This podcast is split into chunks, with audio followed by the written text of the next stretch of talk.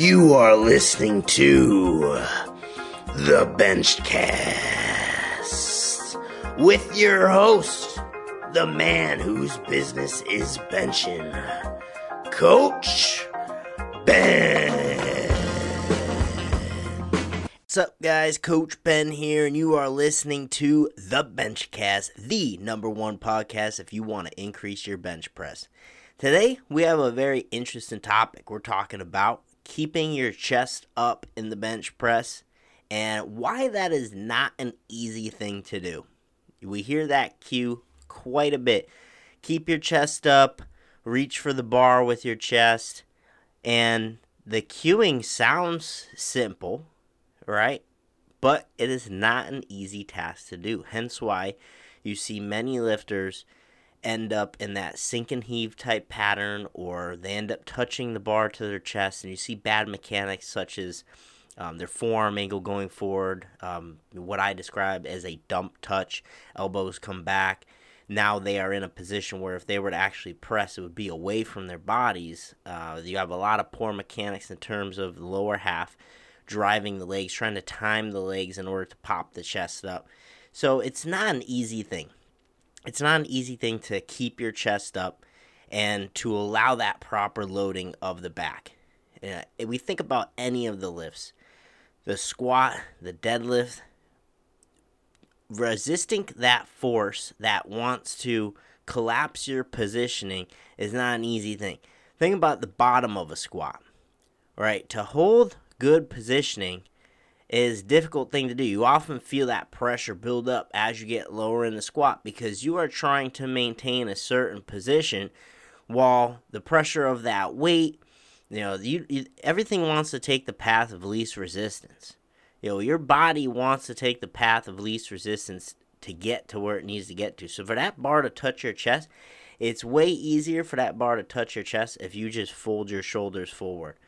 Right, hence why so many people get into those poor mechanics. All right, to actually hold your chest up in the bench press, a lot of things go into it. But first, before we dive into this even deeper, I want you, wherever you are right now, if you just pull your shoulders back. Well, actually, let's first go into pulling your shoulders forward. Now, try to bring your hands to about chest level. Pretend you're benching. All right, round your shoulders forward and pull your hands to about chest level. Pretty easy to do, right? I think we can all agree, wherever we are right now, if you're doing this with me, right, it's very easy to do. If we sink our chest, we bring our shoulders forward, we can easily bring our hands to about chest level. Now, let's pinch our shoulder blades, bring our chest up, and bring our shoulder blades down as far as possible to our hips. Now, let's try to bring our hands to our chest. You feel how much tighter your back gets from just doing that and maintaining that position as you get your hands closer and closer to your chest? Well, that is the proper loading of your back. That right there. This little drill we just did shows you how to properly load your back for the bench press. You see how initially we got into a nice packed shoulder blade position, pulled our shoulder blades down, Hence, what we're trying to do on a good bench press setup that's going to help us cut range of motion. Okay, that when we brought our chest down to our chest, you actually found it was difficult to do.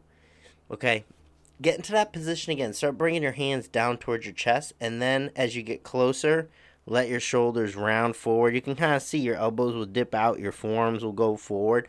It makes it easier to get to where we want to be, but it is not going to load our back properly. It's not going to help us in the mechanics of the bench press. So, keeping your chest up is not all that easy, okay?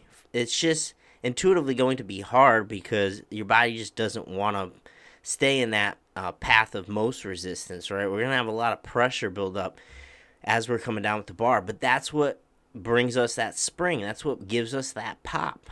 That's called loading the coil. So I like to say. All right if we aren't in good loading mechanics, then we're not actually loading anything. That's like banging on the side of a slinky without actually loading anything.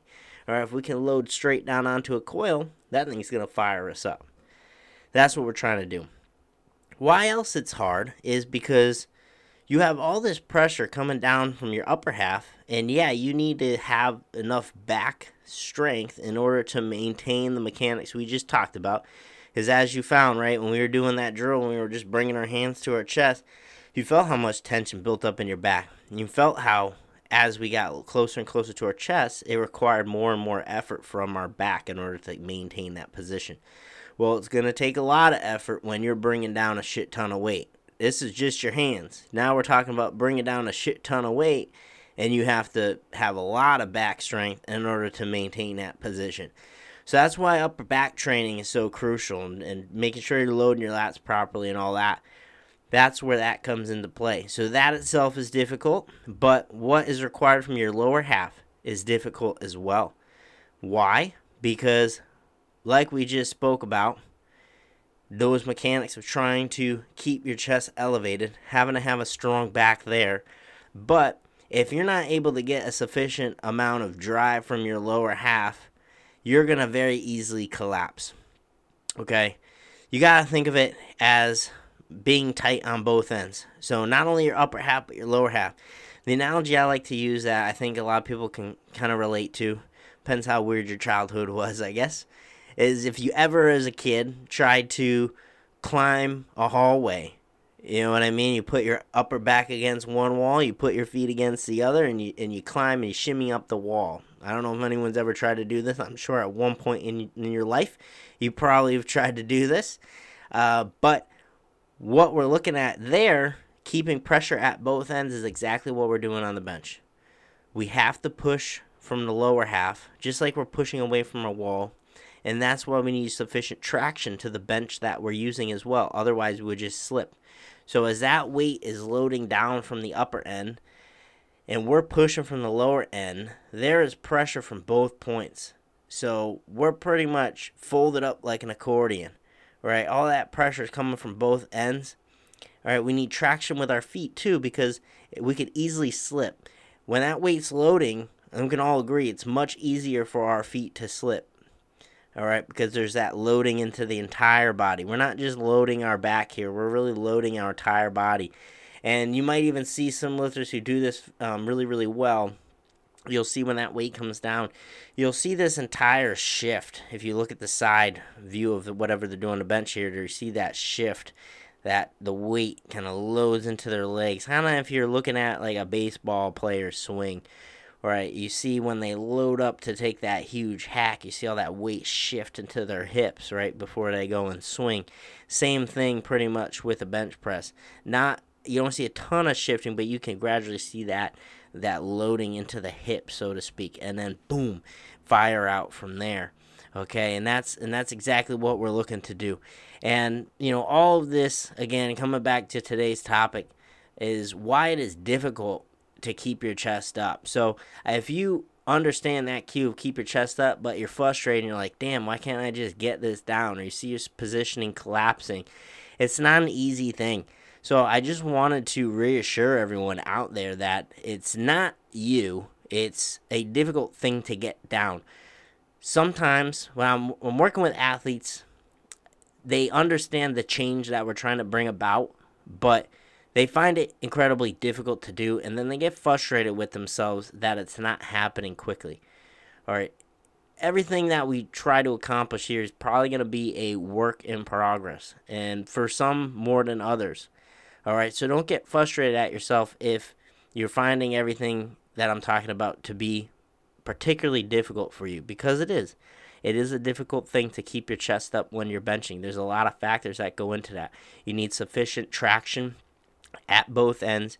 You need to have a strong enough back. You need to have a good bracing pattern. You need to have leg drive. You need to have good positioning in your setup. I mean, all these things come into play here. And then you need to maintain all that as this immense weight is loading onto you. All right, it's not an easy thing to do. But hopefully, from listening to this podcast, you get a better idea of all those little intricate things and how they're playing into each other just to help you keep your chest up. Or actually, they're working against you keeping your chest up. Okay, your sufficient leg drive, your back strength. All right, go back to that drill that I was just alluding to earlier in the podcast, right? If we're just sitting wherever we are, right? We have our empty fists, pretend we're benching, if we just try to bring our hands to our chest without thinking much about it, we're probably going to allow our shoulders to round forward. It's easier to get our hands close to our chest. Now, if we think about good packed bench positions, shoulders squeeze, pull the shoulder blades down, we drag those those hands to our chest, so much more resistance and loading through our back. All right, and that's what you're trying to achieve when you bench press. All right, guys, I had a blast talking to y'all. Hope you learned some. Hope you learned a thing or two. I encourage you, please check out some of the back episodes of this podcast. We had a lot of good things that we've talked about, and hopefully, I'm going to be delivering a lot more great information through the Benchcast to you all to help you out with your bench press. I really appreciate everyone tuning in. Make sure if you haven't already, check out the Instagram, you check out the YouTube. More tips dropping there. I appreciate everyone tuning in. This has been the Benchcast. Thanks for listening to the podcast. If you enjoyed today's episode, please give it a thumbs up and share. If you want more information on how to transform your bench press, consider checking out the Better Benching Academy on bigbenchas.com. This is the ultimate resource for building your bench. Head on over to bigbenchas.com to see how you can get started today.